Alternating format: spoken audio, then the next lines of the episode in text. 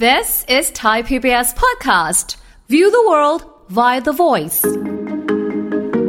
ในคนไข้ที่เป็นมะเร็งระยะเริ่มต้นเนี่ยก้อนเนี่ยมันมีขนาด1เซนหรือ2เซนแปลว่ามันเล็กมากแต่เซลล์ลงมีเป็นล้านเซลล์เลย ค่ะ ปอดพวกเราเนี่ยทำหน้าที่ทดแทนกันอย่างดีเยี่ยมทำให้ผู้ป่วยเนี่ยไม่ค่อยมีอาการ พอไอตัวก้อนมะเร็งเนี่ยมันกระจายเยอะมากๆ ไปแบบเป็นหลายเม็ดหลายร้อยเม็ดหรือว่าไปกระจายทำให้เกิดเป็นน้ำเป็นอะไร ผู้ป่วยเหล่านั้นถึงจะมาด้วยอาการเหนื่อย ฉะนั้น ค่ะ กว่าจะมาก็จะเป็นระยะสี่ทำให้พยากรณ์โรคเนี่ยของประเทศไทยเราเนี่ยผู้ป่วยมากกว่า 80%ขึ้นไปนะครับ ที่เจอครั้งแรกที่โรงพยาบาลจะเป็นระยะสี่ อืม สมัยพยากรณ์นี่ค่อนข้างแย่มาก ฟังทุกเรื่องสุขภาพ อัปเดตทุกโรคภัย ฟังรายการโรงหมอ กับดิฉัน สุรีพร วงศิตพรค่ะ This is Thai PBS podcast. สวัสดีค่ะ คุณผู้ฟังคะขอต้อนรับเข้าสู่รายการโรงหมอทางไทย PBS Podcast ค่ะ พบกันเช่นเคยนะคะวันนี้เราจะคุยกันถึงเรื่องของมะเร็งปอดกับการสูบบุหรี่อ่ะรู้อยู่แล้วใช่ไหมคะ ว่ามันก็เกี่ยวข้องกันสัมพันธ์กัน เรื่องนี้จะเป็นอย่างไรเดี๋ยวเราคุยกับผู้ช่วยศาสตราจารย์นายแพทย์ศิระลาหอไทย แพทย์ผู้เชี่ยวชาญศัลยศาสตร์ทรงอกเฉพาะทาง ด้านผ่าตัดสองกล้องคณะแพทยศาสตร์วชิระพยาบาลค่ะ สวัสดีค่ะคุณหมอค่ะ ครับ สวัสดีครับ วันนี้คุยกันเรื่องของมะเร็งปอดกับการสูบบุหรี่อ่ะรู้อยู่แล้วว่า บุหรี่ก็ไม่ดีแหละนะคะ สารพัดที่จะมีหลาย ๆ อย่างที่เป็นสารที่ไม่ดีในบุหรี่เยอะแยะมากมายใช่ไหมคะอ่ะแต่ว่าเรื่องของถามดีกว่าว่าตอนนี้เนี่ย คนที่เป็นมะเร็งปอดเหตุจากสูบบุหรี่เนี่ยนะคะ ในประเทศไทยมีจำนวนมากน้อยแค่ไหนตอนนี้คะ ผมว่าคำถามนี้เนี่ยค่อนค่อนข้างดีเลยนะฮะอ่าเราต้องเกรินก่อนนะฮะว่าในปัจจุบันเนี่ยโรคใช้คำว่าโรคก่อนเราเริ่มจากโรคก่อนนะฮะ ค่ะ มะเร็งปอดเนี่ยเป็นสาเหตุการเสียชีวิตอันดับหนึ่งในโลกนะครับในในในนี้พูดถึงเฉพาะมะเร็งนะครับอ่าในเมืองไทยเราล่ะ เช่นเดียวกันนะครับ เมืองไทยมะเร็งปอดเนี่ยก็เป็นสาเหตุการเสียชีวิตอันดับต้นๆของในกลุ่มโรคมะเร็งเลยนะฮะ ค่ะ เหตุผลเพราะว่าอะไร เพราะว่าผู้ป่วยอย่างที่เราเราพยายามจะโปรโมทกันออกไปว่าผู้ป่วยมะเร็งปอดเนี่ยไม่ค่อยมีอาการกันครับ ฉะนั้นเมื่อใดก็ตามที่เขามีอาการเนี่ยเขามักจะมาด้วยระยะสี่หรือเรียกว่าระยะสุดท้าย อืม ฉะนั้นมันส่งผลให้พยากรณ์ของโรคเนี่ยมันไม่ค่อยดีนะครับ ค่ะ ฉะนั้นกว่ากว่าที่ผู้ป่วยจะมีอาการเนี่ยอย่างที่ที่เราพูดไปว่าในสภาพแวดล้อมหรือว่าในร่างกายเราเนี่ยเรามีปอดนะครับอ่าทั้งหมด 5กลีบเรามี 2 ฝั่งเลย เรามีเซลล์มากมายเป็นล้านเซลล์ที่ช่วยในการหายใจ ค่ะ สิ่งที่เกิดขึ้นคือในคนไข้ที่เป็นมะเร็งระยะเริ่มต้นเนี่ยก้อนเนี่ยมันมีขนาดแค่1หนึ่งเซนหรือ2เซนแปลว่ามันเล็กมากแต่เซลล์เรามีเป็นล้านเซลล์เลย ค่ะ ปอดพวกเราเนี่ยทำหน้าที่ทดแทนกันอย่างดีเยี่ยม อืม ทำให้ผู้ป่วยเนี่ยไม่ค่อยมีอาการ เพราะเรา ค่ะ มีเซลล์อื่นที่ทำหายใจเองแล้วก็ไม่เหนื่อยไม่อะไร อ๋อ ฉะนั้นพอไอตัวก้อนมะเร็งเนี่ยมันกระจายเยอะมากๆ ไปแบบเป็นหลายเม็ดหลายร้อยเม็ดหรือว่าไปกระจายทำให้เกิดเป็นน้ำเป็นอะไร ผู้ป่วยเหล่านั้นถึงจะมาด้วยอาการเหนื่อย ฉะนั้น ค่ะ กว่าจะมาก็จะเป็นระยะสี่ทำให้พยากรณ์โรคเนี่ยของประเทศไทยเราเนี่ยผู้ป่วยมากกว่า 80%ขึ้นไปนะครับ ที่เจอครั้งแรกที่โรงพยาบาลจะเป็นระยะสี่ อืม สมัยพยากรณ์นี่ค่อนข้างแย่มาก ค่ะ นะครับฉะนั้นจะมีกลุ่มผู้ป่วยแค่ไม่ถึง 10ถึง15%แค่นั้นเอง ที่เราสามารถผ่าตัดได้ แต่จริงๆแล้วต้องบอกเลยว่าการพยากรณ์ของโรคมะเร็งปอดนะครับ ค่อนข้างที่จะไม่ค่อยดีเลย ค่ะ เนื่องจากว่าเอ่ออัตราการรอดชีวิตที่ 5 ปีเนี่ยในปัจจุบันเนี่ยมีอยู่แค่ประมาณ 10%แค่นั้นเอง ค่ะ แต่กลับกัน ถ้าเราเจอโรคมะเร็งปอดนะครับในระยะเริ่มต้นหรือระยะหนึ่งนะครับ โอกาสหายขาดเนี่ยสูงมากกว่า 80-90%เลย โอ้เยอะนะ ใช่ เออ น้องต้องกล่าวมาว่าในประเทศไทยเราเนี่ยความเสี่ยงสูงสุดนะครับ ก็ยังเป็นเกิดจากการสูบบุหรี่อยู่นะครับ ถึงแม้ว่าเราอย่างที่เราเห็นเนะว่าในตลอด 10 ปีที่ผ่านมาเนี่ยการรณรงค์การสูบบุหรี่นะครับในประเทศไทยเราค่อนข้างดีมากๆนะครับจะเห็นว่าถ้าเราย้อนไปสิบปีที่แล้วจะเห็นว่าคนสูบบุหรี่กันอยู่ท้องถนนอ่า เต็มไปหมด โอเค ใช่ เดินบนท้องถนนต้องมีเห็นก้นบุหรี่ ละ ค่ะ เต็มเลย แต่ในปัจจุบันเนี่ยผมต้องบอกต้องชื่นชมเลยว่าเอ๊ะเดี๋ยวนี้เราแทบจะไม่เห็นอีกต่อไปละ ค่ะ ในกลุ่มคนที่สูบในกลุ่มคนที่สูบบุหรี่จะถูกลิมิตด้วยจำกัดหน้าที่นะครับ อย่างไรก็ตามไม่ว่าจะเป็นที่ไหน อดีตหรือปัจจุบัน การสูบบุหรี่ก็ยังคงเป็นสาเหตุหลักนะครับ ที่ทำให้ก่อให้เกิดมะเร็งปอด อืม นะครับ นอกจากนี้นอกจากนี้นะฮะนอกจากนี้นอกจากการสูบบุหรี่แล้วก็จะเป็นพวกกลุ่มคนไข้ที่ทำงานอาชีพเสี่ยง ที่ ค่ะ อาจจะมีสารเคมีหนักนะครับ พวกสารแอเบสตอสหรือสารนิกเกิลหรือสารไอพวกกลุ่มโรงงานอ่าอุตสาหกรรมหนักพวกนี้เนี่ยถ้าเราไม่ได้มีเครื่องป้องกันที่ดี ค่ะ กลุ่มพวกนี้ก็ทำให้เกิดโรคมะเร็งปอดเช่นเดียวกัน อ๋อ แต่ว่ามันคนละสาเหตุกับการสูบบุหรี่ แต่ถ้าเกิดทำงานอยู่นี้ด้วย สูบบุหรี่เพิ่มเข้าไปอีก แน่นอนนะครับ ความ มีโอกาสที่จะเสี่ยง อ่าม มากกว่าคนทั่วไป ค่ะ นะครับ แล้วอย่างที่เคยได้ยินมาคนที่อยู่ใกล้ชิดกับคนสูบบุหรี่ ถึงแม้ตัวเองจะไม่สูบบุหรี่ก็ตาม แต่ก็เป็นมะเร็งได้ด้วยเหมือนกัน อันนี้อันนี้ใช่ไหมคะ ใช่ครับ ในกลุ่มผู้ป่วยนะครับที่เป็นอ่าเขาเรียกว่า secondary second hand smoker นะครับ คือเป็นพวกบุหรี่มือสอง อ่า คือเราไม่ได้สูบหรอก แต่ข้างๆพ่นให้เราสูบ ค่ะ พวกนี้เนี่ยก็มีงานวิจัยมาแล้วว่าเป็นกลุ่มความเสี่ยง ที่จะไม่มีโอกาสการเป็นมะเร็งปอดสูงกว่าคนทั่วไป ค่ะ นะครับพวกนี้ก็เป็นกลุ่มในเสี่ยงเหมือนกันนะฮะแต่ทีนี้เนี่ยที่อยากจะสื่ออีกอย่างหนึ่งก็คือ ถึงแม้ว่าบุหรี่นะครับจะเป็นปัจจัยเสี่ยงอันดับหนึ่งที่ทำให้เกิดโรคมะเร็งปอด แต่ในคนเอเชียเนี่ยไม่สูบก็เป็นมะเร็งปอด อ้าว อันนี้น่าสนใจ เอ๊ะทำไมอ่ะ นะครับแล้วต้องพูดเลยว่าอันนี้อันนี้คือจะบอกเลยว่าจริง ๆ แล้วเนี่ยในคนทั่วไปนะครับโดยเฉพาะคนเอเชีย เราพบว่าพฤติกรรมของโรคมะเร็งปอดนะครับ ระหว่างคนโซนยุโรปกับคนเอเชียเนี่ยค่อนข้างมีความแตกต่างกันไป ค่ะ นะครับเราพบว่าผู้ป่วยนะครับที่ไม่สูบบุหรี่นะครับ แต่เป็นมะเร็งปอดนะครับ โอกาสการเกิดในของฝั่งชาติตะวันออกหรือฝั่งยุโรปหรืออเมริกาเนี่ยโอกาสเกิดเนี่ยสิบยี่สิบเปอร์เซ็นต์แค่นั้นเองนะครับคือค่อนข้างน้อยเป็นได้แหละ ทุกอย่างในโลกนี้มันเป็นได้แต่ค่อนข้างน้อยแต่ในกลับกัน เราพบว่าผู้ป่วยที่ไม่สูบบุหรี่แต่เป็นมะเร็งปอดนะครับในฝั่งเอเชียสูงถึง 30-40% อุ้ย ไม่ และคำถามหลายเรื่องเกิดได้ยังไง นั่นน่ะสิฮะ นะครับ ในกลุ่มพวกนี้เรามีงานวิจัยออกมานะครับ ออกมาหลายอย่าง อย่างเช่นเราพูดไว้ว่าหนึ่งคือคนที่ดมบุหรี่เขาไม่ได้สูบนะ ค่ะ แต่เขาดมบุหรี่อยู่คนใกล้ตัวนะครับ เป็นกลุ่ม second hand smoker นะครับ อย่างที่เราเห็นเช่นอ่าสามีสูบบุหรี่บ้าง ลูกสูบบุหรี่บ้างเพื่อนบ้านสูบบุหรี่บ้างแล้วเราไปนั่งดมควันอยู่ในนั้น อ่าฮะ นะครับก็เป็น ค่ะ ปัจจัยเสี่ยง เออ แปลกดีเหมือนกันนะ คนสูบเขาก็ยังไม่เป็นอะไรสักที แต่คนไม่สูบ ใช่ เป็นแล้วอะไรอย่างเงี้ย พาความโชคดีมาสู่เรานะครับ ค่ะ อย่างที่สองอย่างที่สองคือพันธุกรรมพันธุกรรม ถ้าในสายตรงของเรามีใครเป็นมะเร็งปอด คนนั้นแหละก็มีความเสี่ยงที่จะเป็นมะเร็งปอดเช่นเดียวกัน ถูกต้อง สายตรงเลยใช่ไหมคะ ใช่ครับ อย่างเช่นอะไรคำว่าใส่ตรง พ่อ แม่ พี่ น้อง ค่ะ ฉะนั้นเมื่อใดก็ตามที่เรามีญาติพี่น้องสายตรงนะครับ เช่นพี่น้องหรือพ่อแม่เป็นมะเร็งปอด เราอะมีความเสี่ยงแล้วเขาไม่ได้เราไม่ได้พูดว่าคุณจะเป็นมะเร็งปอดนะโอ้โหพี่น้อง ค่ะ ณเป็นเรียบไม่ แค่ ใช่ เสี่ยง แค่เสี่ยง อาจจะเป็นหรือไม่เป็นก็ได้ ถูก แต่ ต้อง โอกาสเยอะกว่าคนอื่น ใช่ครับ เฉยๆอือฮึ สามนอกจากพันธุกรรมแล้ว อ่าน นะครับ บางคนก็บอกอ้าวที่บ้านก็ไม่มีเป็นมะเร็งปอด ฉันก็ไม่สูบ แล้วทำไมฉันถึงยังเป็นอยู่ เพราะว่ามันมีเรื่องยีนเข้ามาเกี่ยวข้องในคนเอเชีย อ้าวคนเป็นคนเอเชีย ใช่คำว่าโคโรเนเชียหมายความว่าอะไร เราพบว่าเรามีปัจจุบันเนี่ย เราพบว่ามีสารเจเนติกหรือเรียกว่ากลุ่ม EGFR นะครับ พวกกลุ่ม EGFR เราเป็นพันธุกรรมชนิดหนึ่งที่อยู่ในในตัวโครโมโซมหรืออยู่ในอ่าเลือดของเราเนี่ยพบว่าไอ้กลุ่มนี้เนี่ยในคนเอเชียมีมากกว่าปกติไอ้พวกกลุ่มเหล่านี้แหละมันกระตุ้นทำให้เกิดเป็นเซลล์มะเร็ง ค่ะ นะครับ เราจะพบว่าในกลุ่มผู้หญิงอายุน้อยไม่สูบบุหรี่ กลุ่มพวกนี้แหละนะครับ มีโอกาสเกิดมะเร็งได้ อ๋อ มะเร็งปอดนะเราพูดถึงมะเร็งปอด ค่ะ นะครับ เกิดได้ พวกนี้เป็นปัจจัยหลาย ๆ อย่างที่ที่เราเจอว่าต่อให้ไม่ใช่คนที่สูบบุหรี่ ค่ะ ก็ยังเกิดมะเร็งปอด อือคืออันเนี้ยมันเป็นงานวิจัยที่มันมีมา ก่อนหน้านี้อยู่แล้วไม่ใช่ว่าวันนี้เพิ่งมาคุยเพื่อเราเพิ่งวิจัยกันมาแล้วเพิ่งมีไม่ใช่นะคะมีมานานแล้ว ใช่ แต่เพียงแต่ว่าด้วยความที่ว่าเราอาจจะไม่ได้มีการอ่ารณรงค์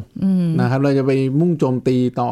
คนไข้ที่สูบบุหรี่แน่นอนคนไข้ที่สูบบุหรี่เนี่ยมันมีความเสี่ยงอันนี้เราถูกสอนกันมา ค่ะ นะครับ แต่จริงๆแล้วเราไม่ควรจะชะล่าใจ โอ้โห อย่างนี้ถ้าฟังแล้วเนี่ย มันก็มีหลายปัจจัยที่มีความเสี่ยงของแต่ละคนอะทั้งชายและหญิงอะ ใช่ อยู่ในตัวอยู่แล้ว ถูกต้องครับ อืม ฉะนั้นฉะนั้นแปลว่าอะไรแปลว่าจริงๆแล้วเนี่ย เราควรจะต้องหมั่นดูแลสุขภาพตัวเอง ค่ะ นะครับ นอกจากการที่เราจะป้องกันนะครับ การดูแลเรื่องโรคมะเร็งปอดอย่างเช่นเราจะป้องกันได้ยังไงอย่างเช่นเราพูดเราไม่สูบบุหรี่ถูกไหมครับ ค่ะ เราไม่อ่าอยู่ใกล้คนสูบบุหรี่ อืม นะครับ อีกอันหนึ่งที่สำคัญที่สุดก็คือ การตรวจเช็คร่างกาย อืม หรือการตรวจสุขภาพ ค่ะ การตรวจสุขภาพเนี่ยเป็นสิ่งที่สำคัญมากๆนะครับ โดยเฉพาะในยุคปัจจุบันเนี่ย ผมได้มีโอกาสพบเจอคนไข้หลากหลายรูปแบบมาก เพราะว่าเพราะว่าโควิด เพราะโควิด ทำไมทำไมถึงว่าเพราะว่าโควิด อันนี้น่าสนใจมาก เพราะว่าคนในในช่วงระยะเวลา 2 ปีนี้เนี่ย ผู้ป่วยทุกคนเนี่ยนะครับ ไม่ใช่ผู้ป่วยมีประชากรจำนวนมากที่ติดโควิด ค่ะ พอติดโควิดเขาเป็นยังไง เขาโดนจับเอ็กซเรย์ปอด อ๋อ ก็เลย ก็เลยเจอ มีความสัมพันธ์กันเฉยเลย ใช่ ก็เลยกลายแบบว่าเขาไม่เคยคิดจะไปตรวจ เพราะว่าอะไร อ่าฮะ เพราะว่าเขาเขาไม่มีอาการ เขาไม่เคยคิดว่าเขาจะต้องไปตรวจสุขภาพเขาเขาแข็งแรงดีอย่างที่เราพูดไปว่าผู้เป็นมะเร็งปอดมักจะไม่รู้ว่าว่าตัวเองเนี่ยนะครับ ค่ะ อ่าเป็นเพราะว่ามันไม่มีอาการ ใช่ ฉะนั้นพอไปติดโควิด โดนบังคับ ก็เพราะมัน ได้ เกี่ยว ข กับ อง ปอด แถม ไง มา อ่า เจอเยอะ ค่ะ มาก เอา ๆ เหร แม้ก อ ระทั่งอายุ 30 กว่าก็เจอ หุ้ยเดี๋ยวนะ อันเนี้ยมันลบล้างความที่เคยมีข้อมูลอยู่ ว่าคนที่จะเป็นมะเร็งปอดใด ๆ เนี่ย จะต้องเป็นคนที่แบบอ่ะหนึ่งสูบบุหรี่จัดมาแต่ไหนแต่ไรสะสมมาเรื่อยๆ จนกระทั่งอายุมากๆ อาการมันถึงออก เพราะว่าเคยได้ยินมาตลอดว่า ก็เนี่ยก็สูบอยู่เนี่ยตลอดเนี่ยไม่เห็นเป็นไรเลยก็ก็เลยสูบต่ออยู่เรื่อยๆ อันนี้คือไม่ใช่แล้ว ใช่ถูกต้องเลยครับ จริงๆแล้วต้องต้องพูดว่าต้องเรียนก่อนว่า โดยส่วนมากผู้ป่วยทั่วไปเนะเรามักจะพบตอนอายุประมาณ 60-70 ปีนะครับในกลุ่มของไข้หวัดนกส่วนมาก อือฮึ แต่นั่นก็คือไม่ใช่ว่า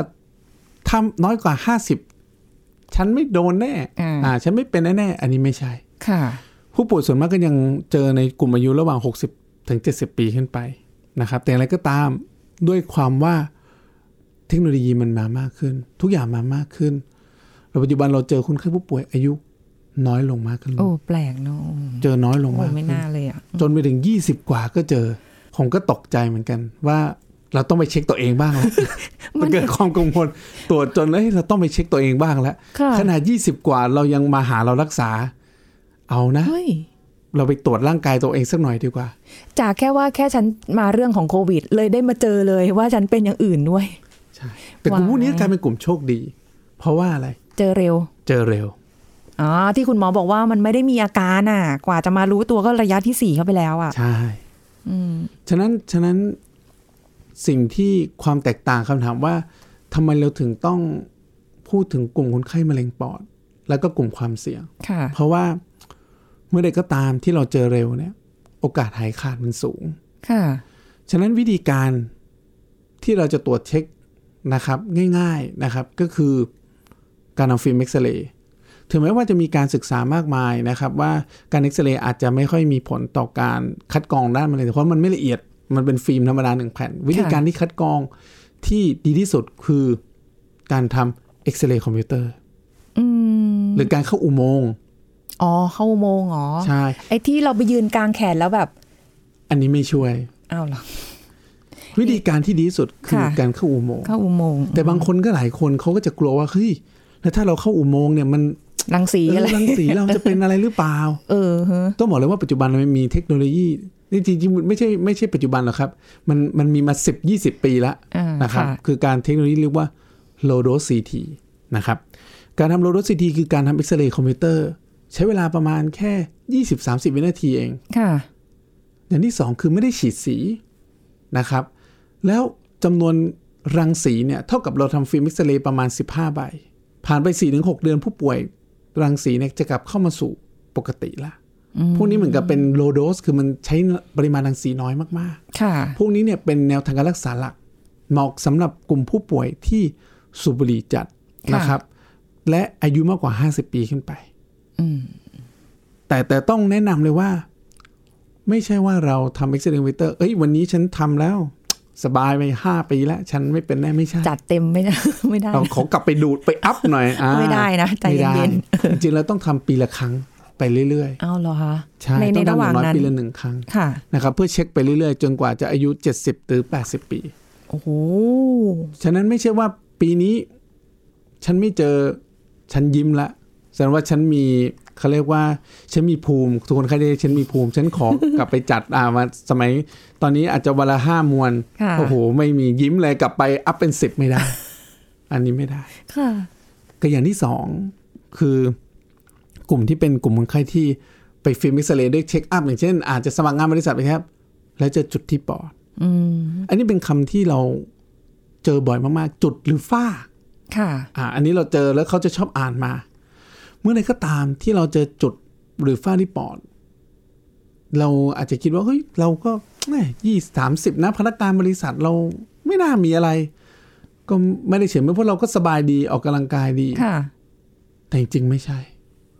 เมื่อใดก็ตามที่เราเจอจุดหรือเจอฝ้าคำแนะนำคือเราควรจะต้องทำเอ็กซเรย์คอมพิวเตอร์เพื่อหาสาเหตุว่าไอ้ตรงนั้นน่ะมันคืออะไร ค่ะ ถ้ามันไม่ใช่ก็คืออ่ะเราก็สบายใจ มันอาจจะเป็นจากอย่างเอ่ออันอื่นก็ได้ ใช่ ไม่ใช่ เช่นติด มะร็ง เชื้ออ่ะเรามีหลอดลมอักเสบ ค่ะ นะครับหรือว่าเราเคยมีอ่ามีผังผืดมีอะไรมาก่อน แต่การฟิล์มฟิล์มเอ็กซเรย์เนี่ยนะครับ ไม่สามารถบอกได้ว่าไอ้ยคุณเป็นไอ้นี่นะ ไม่ใช่ ไม่ใช่ ไม่ใช่มะเร็งหรอก มันแค่ทำให้เราสงสัยว่ามันคืออะไร ใช่แล้วแล้วคำถามคือมันมันมีมันมีประโยชน์หรือว่ามันมีความสำคัญอย่างไร ค่ะ นะครับ สิ่งที่ผมจะบอกคนไข้เสมอนะครับว่า ผู้ป่วยนะครับ ที่เราเจอก้อนมะเร็งเนี่ยนะครับ เราพูดว่าเจอจุดประมาณ 8 มิล 9 มิล เป็นไง โอ้โหแปดเก้ามิล เล็กเท่าเม็ดข้าวเลย ยังไม่ถึงหนึ่งเซน ใช่ เออ เฮ้ยไม่น่าเป็นไรหรอกถูกไหมครับเอ้ยยิ่งเจอคนส่งอายุด้วย เฮ้ยแปดมิลไม่มีอะไร รอ ค่ะ รอยสักหน่อย คุณหมอบอกเอ้ยรอยสักหน่อย ปรากฏปานไปอีกสักปีหนึ่งชะล่าใจ ค่ะ แต่ก็ยังไม่ไม่ได้ไม่ได้หายไปนะ ก็ไปตรวจโกดโตกันเป็นประมาณสองเซนกว่า อุ้ยจากมินขึ้นมาเป็น ใช่ สองเซนแล้ว หรือโตขึ้นไปเป็นหนึ่งจุดห้าเซนก็ได้โตขึ้นไปเจ็ดมิลอ่ะขึ้นไปเป็นหลักมิลยังไม่หนึ่งเซน สิ่งที่เกิดขึ้นก็คือ พยากรณ์โลกมันเปลี่ยน เออไม่ใช่แค่ว่าจุดฟ้าๆหรือใด ใช่คน ๆ เราอาจจะมองว่าเออมันก็รอโตอีกสักหน่อยก็ได้นี่ ถ้าโตอีกสักหน่อยก็ค่อยผ่าตัด อาจจะได้รู้คือจะได้รู้ว่า เออผ่าตัดไปถูกต้องแล้ว เออ ใช่ แต่นั่นในมุมมองของคุณหมอที่ดูแลด้านเนี้ยเขาจะบอกว่า ถ้าคุณผ่าตัดตอนที่คุณแปดถึงเก้ามิลน่ะ โอกาสที่คุณจะหายขาดจากโรคนี้เนี่ย สูงมากกว่าเก้าสิบขึ้นไปเก้าสิบเปอร์เซ็นขึ้นไป อ๋องั้นแสดง แต่เมื่อใดก็ตามที่คุณปล่อยตัวโรคเนี้ยโตขึ้นมาเป็นหนึ่งจุดห้าหรือว่าสอง ค่ะ แปลว่าโอกาสหายขาดคุณ ลงไปเหลือแปดสิบกว่าเปอร์เซ็นต์แล้วนะ หุย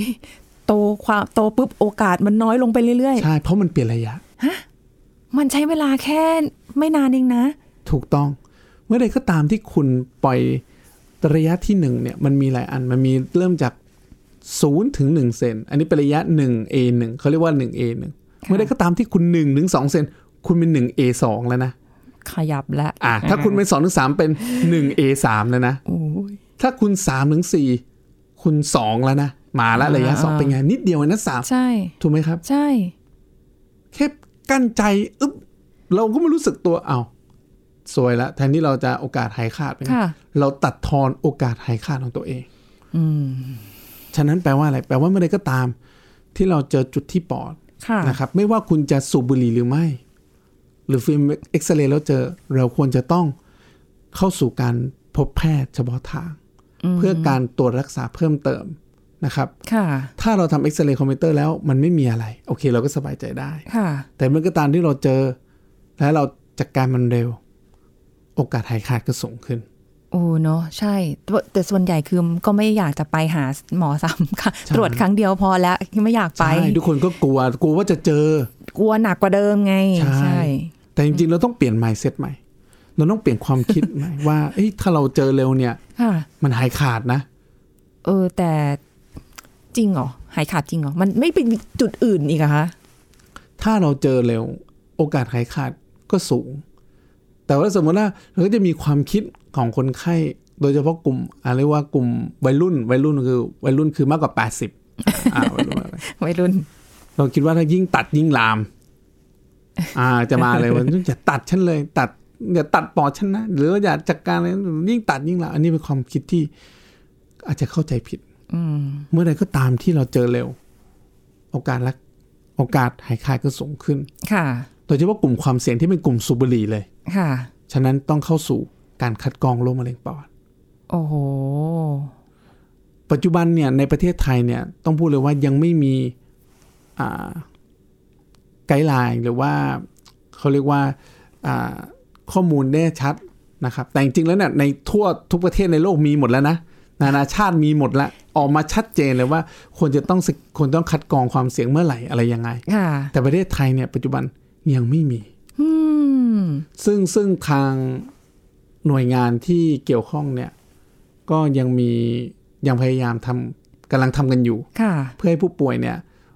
เข้าสู่การรักษาได้เร็วขึ้น อืม แล้วโหอ่ะอย่างเงี้ย อยากจะพูดให้ฟังว่า อยากให้คุณหมอพูดให้ฟังว่า พอเข้าสู่กระบวนการรักษา คือถ้าอย่างคุณหมอบอกเล็ก ๆ ก็หายเร็ว มันเลยดูไม่น่ากลัว ถ้าตรวจก่อน แต่พอเริ่มเยอะๆ ก้อนใหญ่ขึ้น โอกาสหายช้าลงเนี่ย มันกระบวนการในการรักษา มันต้องโห ยุ่งยากขนาดไหน มันทำให้เราจะต้องเจ็บปวดไหมทรมานแค่ไหนหรืออะไรยังไงไหม เรายกตัวอย่างนะครับอ่าสมมติว่าถ้าเราเจออาจุดเริ่มต้นก่อน เป็นเป็นเราเจอมะเร็งปอดในระยะเริ่มต้น ค่ะ เขาอาจจะตกใจนะครับ แต่สิ่งที่เขาต้องเจอก็คือสมมติว่าเป็นอย่างนั้นเราสามารถผ่าตัดได้ ค่ะ แต่ถ้ามันไม่กระจายไปที่ต่อมน้ำเหลือง สิ่งที่เกิดขึ้นคือเขาผ่าตัดรอบเดียวเสร็จกลับบ้าน จบ ไปเที่ยวได้ เฮ้ย อ่าแต่กลั ขนาดนั้กันเลยเหรอ แต่กลับกัน ค่ะ ถ้าเขาปล่อยให้มันกระจาย สิ่งที่เขาต้องเจอคือ เขาต้องเอามาเอาชิ้นเนื้อถูกไหมครับหลังจากนั้นต้องโดนให้ยาเคมีบำบัด เออ ถูกไหม ครับ ค่ะ ไปอีกสี่หรือหกครั้งสี่ถึงหกครั้ง ต้องมาทุกสามอาทิตย์ละมาครั้งหนึ่งก็นอนอีกสามวัน โอ้โห และยังไม่นับว่าอาจจะต้องฉายแสงร่วมด้วยหรือเปล่า ค่ะ แล้วไม่นับว่าถ้ามันดื้อยาต้องให้ดาบสองดาบสามผมร่วงถูกไหมครับเพลียกินไม่ได้ ค่ะ ถูกไหมครับนี่คือความแตกต่างของการรักษา ค่ะ ถ้ายิ่งเจอเร็วเนี่ยเขาผ่าตัดเสร็จปุ๊บใช้ชีวิตประจำวันปกติ แต่ถ้าเขาช้าสิ่งที่เกิดขึ้นก็คือ ตัวมะเร็งก็จะลุกลาม ค่ะ และการรักษาเนี่ยก็จะเป็นศึกยืดเยื้อละ อืม เป็นศึกอันยาวนาน ยิ่งถ้าเกิดไปเจอเชื้อที่แบบมหาดุเหลือเกิน ใช่ หนักเลยนะ ใช่ แล้วจะมีอาการอย่างอื่นมากมาย เช่น ถ้าลามไปที่กระดูกก็จะมีอาการปวดเรื้อรัง ปวดตลอดเวลา ค่ะ หรือว่าถ้ามันลุกลามไปที่ว่าก็จะเป็นบ่งบอกถึงการลุกลามนั้น เช่น ไปกินที่เส้นเสียงก็อาจจะมาด้วยเสียงแหบได้ อืม หรือมันกลายเป็นน้ำท่วมปอดของไข้ก็จะมาด้วยอาการเหนื่อย ค่ะ นะครับเพลียนะครับ ฉะนั้นเมื่อใดก็ตามที่เราเจอเราควรจะต้องรีบมาจัดการ หรือต้องรีบตรวจให้รู้ว่ามันเป็นอะไรกันแน่ ค่ะ นะครับ อย่าอย่าชะล่าใจ ค่ะ นะครับ เอา เอาที่ถ้าเกิดว่าเราจะสบายใจสุดคือไปตรวจแล้วแบบ อ๋อ ไม่ได้เป็น หรือถ้าเป็นแล้วรักษาแบบนี้นะแบบนี้นะ จบ สบายใจ ถูกต้อง แต่ใด ๆ คือ โอ้ยไปตรวจก็เจอดี อันนี้แหละ คือสิ่งที่เราต้องเปลี่ยนแนวความคิดของเรานะครับ ว่าว่าจริง ๆแล้วเนี่ย เราอย่ามองว่าเราเนี่ยนะครับ ไปตรวจนะครับ เพื่อเรากลัวว่าเราจะเจออเราต้องมองว่าขนาดเราเนี่ยจะกินข้าวมื้อหนึ่งนะนะครับ เรายังดั้งด้นเพื่อไปกินอาหารอร่อย เลยทำไมเพื่อความสุขของชีวิต ค่ะ ถูกไหมครับ ฉะนั้นถ้าเราอยากจะให้ร่างกายเรานะครับ มีความสุขอย่างนี้นานๆ เราต้องหมั่นเข้ามาตรวจสุขภาพกัน อืมแล้วคุณหมอบอกว่ามันช่วงแรกๆผ่าตัดได้นี่เป็นเป็นแนวไหนคะ ต้องกรีดอะไรเยอะแยะไหมคะ หรือว่าแบบวิธีส่องกล้อง จริงๆ แล้วเนี่ยปัจจุบันเนี่ยนะครับ เรามีการผ่าตัดสองกล้องเนี่ยเข้ามามีพัฒนาไปมากนะครับ ค่ะ โดยผู้ป่วยที่เป็นระยะเริ่มต้นนะครับ โดยส่วนมากในแพทย์ที่เป็นผู้ชำนาญแล้วก็เชี่ยวชาญเนี่ย เราสามารถทำผ่าตัดสองกล้องได้นะครับ เราเปลี่ยนวิธีการผ่าตัดนะครับ จากผ่าตัดเปิดที่มีขนาดใหญ่ เปลี่ยนมาเป็นการผ่าตัดสองกล้องนะครับ จากแผลที่มีขนาด 20-30 เซนลงมาเหลือแผลแค่ 3 เซน ค่ะ เล็กมากนะครับ ผู้ป่วย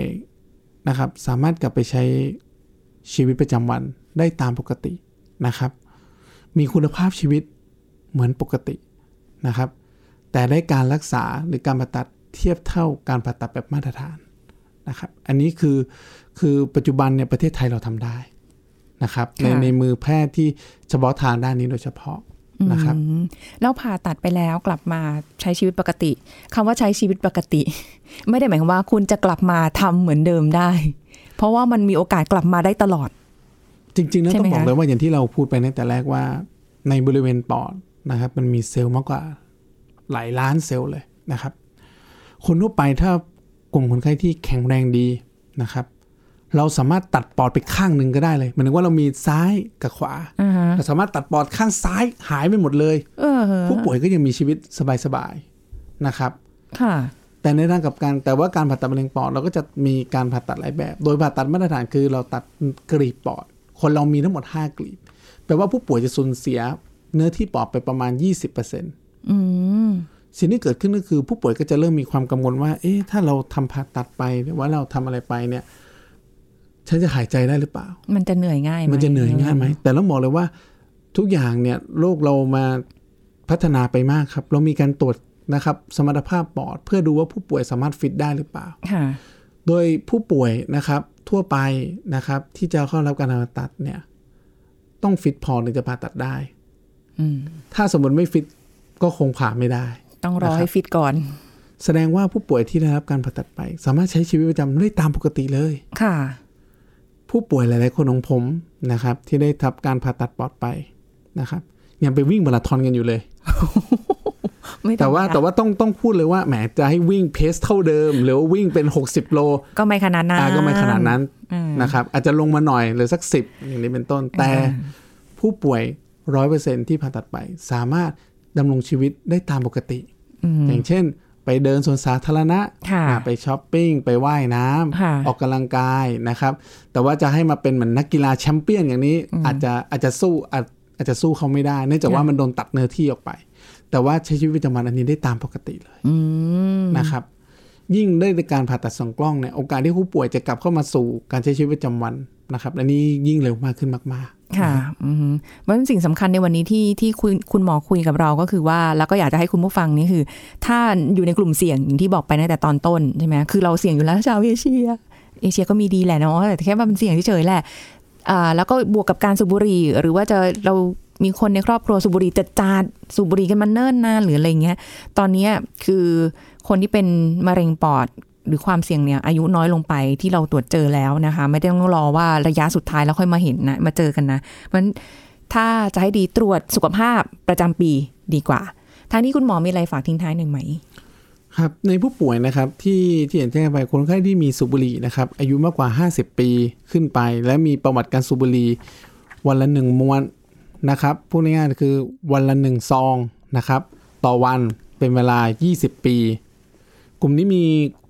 ข้อมูลศึกษามากมายว่ากลุ่มนี้เป็นกลุ่มความเสี่ยงสูงมากนะครับ ควรแนะนำการทำเอ็กซเรย์คอมพิวเตอร์ ปีอย่างน้อยปีละหนึ่งครั้ง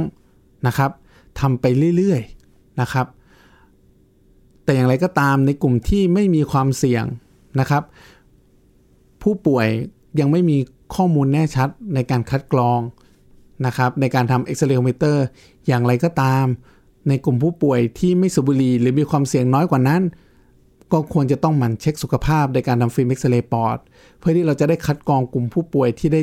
เจอมะเร็งปอดได้เร็วนะครับ เพื่อเข้าสู่การรักษาและทำให้รักษาหายขาดได้เร็วมากขึ้นครับ ค่ะ อันนี้เป็นคำแนะนำของคุณหมอนะคะอ่ะลองไปตรวจสุขภาพกันดูค่ะ ขอบคุณค่ะคุณหมอค่ะ สวัสดีค่ะ ครับ ขอบคุณครับ เอาละค่ะ คุณผู้ฟังคะหมดเวลาแล้วค่ะสำหรับในวันนี้นะคะ กับรายการโรงหมอทางไทย PBS Podcast ค่ะ แล้วเราจะพบกันใหม่ครั้งหน้านะคะ ขอบคุณที่ติดตามรับฟัง สวัสดีค่ะ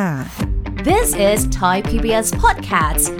โรคกระเพาะโรคยอดฮิตของคนไทย พบได้แทบทุกกลุ่ม เกิดจากแบคทีเรียชนิดหนึ่งที่ทำให้กระเพาะอักเสบได้ แพทย์หญิงกิตยาสีเลือดฟ้า แพทย์อายุรกรรมฝ่ายการแพทย์ AIA มาบอกให้รู้ครับ โรคกระเพาะอาหารโรคกระเพาะเนี่ยก็เกิดจากการอักเสบหรือการระคายเคืองบริเวณเยื่อบุภายในกระเพาะอาหารอ่ะท่านผู้ฟังนึกภาพออกไหม เยื่อบุ ว่ารูปกระเพาะของเรามันเป็นแบบไหน เป็นการอักเสบของเยื่อบุภายในกระเพาะอาหาร ค่ะ นะ เกิดได้ทั้งแบบเฉียบพลัน ซึ่งมักจะหายได้เองภายใน 1-2 สัปดาห์ โอ้ นะคะ โห หรือว่าอาจจะเกิดเรื้อรังบางคนก็เป็นประวัติเรื้อรังเลยแหละ ก็จะทำให้เกิดแผลอันนั้นก็หายยากหน่อย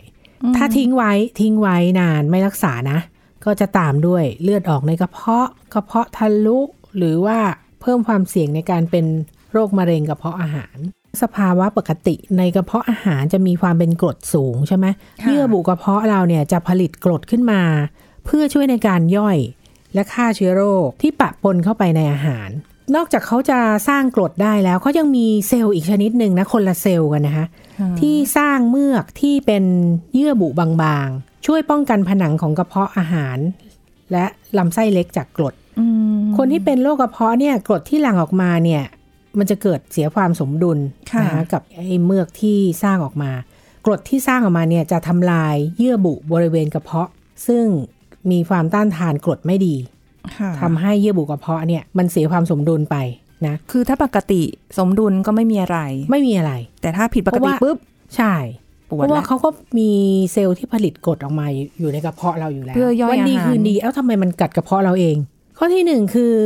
การติดเชื้อ Helicobacter pylori เอ่อเรียกสั้นๆว่า H. pylori เป็นแบคทีเรียที่ติดต่อโดยการรับประทานอาหารหรือดื่มน้ำที่ปนเปื้อนเชื้อ ปกติแบคทีเรียหลายชนิดเนี่ยไม่สามารถอาศัยอยู่ในกระเพาะเราได้นะ เนื่องจากเขาจะถูกกรดทำลาย อ๋อ นึกออก ที่ ไหม ว่ามีกรดในกระเพาะ ใช่ เราแต่ว่าก รด ทำลาย ในกระเพาะนี่จะมีทุกวันมีตลอดเวลา เวลาเรารับประทานอาหารเข้าไป ค่ะ แต่ว่าเจ้าเชื้อ H. pylori เนี่ยเขามีคุณสมบัติพิเศษคือเขาสามารถเกาะเกี่ยวตัวเองไว้กับเยื่อบุผิวกระเพาะอาหาร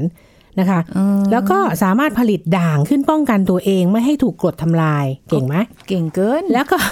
แทรกตัวอยู่ระหว่างช่องเซลล์ผิวของเยื่อบุอาหาร โอ้โห นะ ขนาดนั้น ค่ะ ทำให้เชื้อเนี่ยสามารถอาศัยอยู่ในกระเพาะผู้ติดเชื้อเนี่ยนานหลายปีเลย นานหลายปีเลย ไม่ได้อยู่เป็นวันๆนะ นี่มั อยู่เป็น ขา ปีๆค่ะ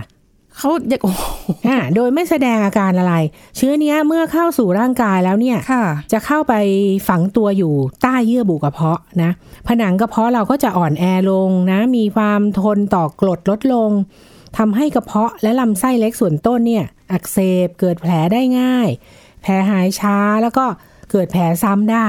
เรื่องที่สองที่พบบ่อยคือการรับประทานยาต้านการอักเสบ หรือยาแก้ปวด ยาต้านการอักเสบคืออะไรพวกเอนเซดพวกที่เอ่อปวดข้อปวดกระดูกทั้งหลาย ค่ะ นะไม่ว่าจะซื้อกินเองหรือว่ารับจากคุณหมอไป อ่า โรงพยาบาลแล้วได้ยากระดูกมานี่แหละ แต่คุณหมอก็ทราบอยู่แล้วแหละใช่ไหมคะว่ามันมี คุณหมอ ผล จะหรือไม่ก็เภสัชที่โรงพยาบาลเขาจะเตือนอยู่แล้วว่า ยาพวกเนี้ยรับประทานหลังอาหารทันทีนะคะ เพราะว่าเขาจะมีฤทธิ์ที่ทำให้ระคายเคืองเยื่อบุกระเพาะ อ๋อ แล้วก็มันจะมีที่กัดกระเพาะเยอะ หรือกลุ่มบางกลุ่ม ซึ่งท่านท่านผู้ฟังบางท่านจะเห็นว่ายาบางตัวเนี่ยโหเม็ดหนึ่งหลายสิบบาทเลย อันเนี้ยบริษัทยาเขาเคลมว่า มันกัดกระเพาะน้อยหน่อย แต่ก็เจอมาแล้ว คนที่รับประทานยาพวกนี้ไม่ใช่ไม่ใช่ไม่มีอาการโรคกระเพาะ ค่ะ ก็เจอเหมือนกัน อ๋อ แล้วแม้แต่คุณหมอเนี่ยเวลาจ่ายยากระดูกเนี่ย ค่ะ ก็จะจ่ายยากระเพาะอยู่แล้ว สมัยก่อนสมัยเรียนเรียนแพทย์ตั้งแต่ 30-40 ปีก่อนพวกนี้คือ พบมากในพวกกินยาทันใจ อ๋อ เอมื่ออน พวกชาว เนอะ ไร่ชาวนา ใช่ กินยา ใช่ ทันใจบวดหาย ยาซองซองๆมันเป็นแอสไพริน ค่ะ โอ้โหปวดเมื่อยไงทำไร่ทำนาเสร็จระยะ ก็กิน เอ่อละลายยาพวกนี้ ใช่ อื้อหือสมัยก่อนกับเคสเอ่อของกระเพาะทะลุนี่เจอเยอะมาก This is Thai PBS Podcast ติดตามรายการทางเว็บไซต์และแอปพลิเคชันของไทย PBS Podcast Spotify SoundCloud Google Podcast Apple Podcast และ YouTube Channel Thai PBS Podcast Thai PBS Podcast. View the world via the voice.